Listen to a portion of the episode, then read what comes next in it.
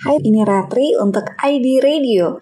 Kali ini Ratri bakalan berbagi tips memotret dengan menggunakan kamera handphone untuk pemula. Apa aja sih yang harus diperhatikan? Yang pertama, setting kamera terlebih dahulu ya. Ini mencakup posisi kamera, ukuran layar kamera, dan juga watermarknya. Posisi kamera portrait ini biasanya lebih cocok untuk foto produk dan makanan.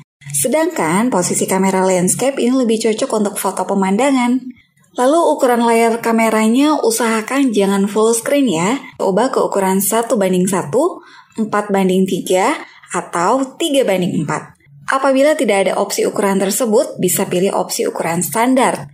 Dan khusus untuk iPhone, ukurannya sudah otomatis 3 banding 4 dan 1 banding 1. Lalu, watermarknya lebih baik dinonaktifkan saja ya. Tips yang kedua adalah usahakan objek utama atau point of view-nya tidak blur.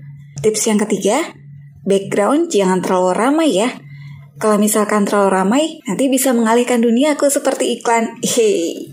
Kemudian tips yang keempat adalah untuk pencahayaannya nih. Baiknya gunakan cahaya ilahi saja ya, atau pencahayaan langsung dengan matahari. Itu biasanya bagus di jam 8 sampai 10 pagi atau di jam 2 sampai setengah 4 sore. Nah, untuk konten-konten menarik terkait smartphone fotografi lainnya, bisa kamu cek juga di Instagram at kelas underscore moto underscore teina.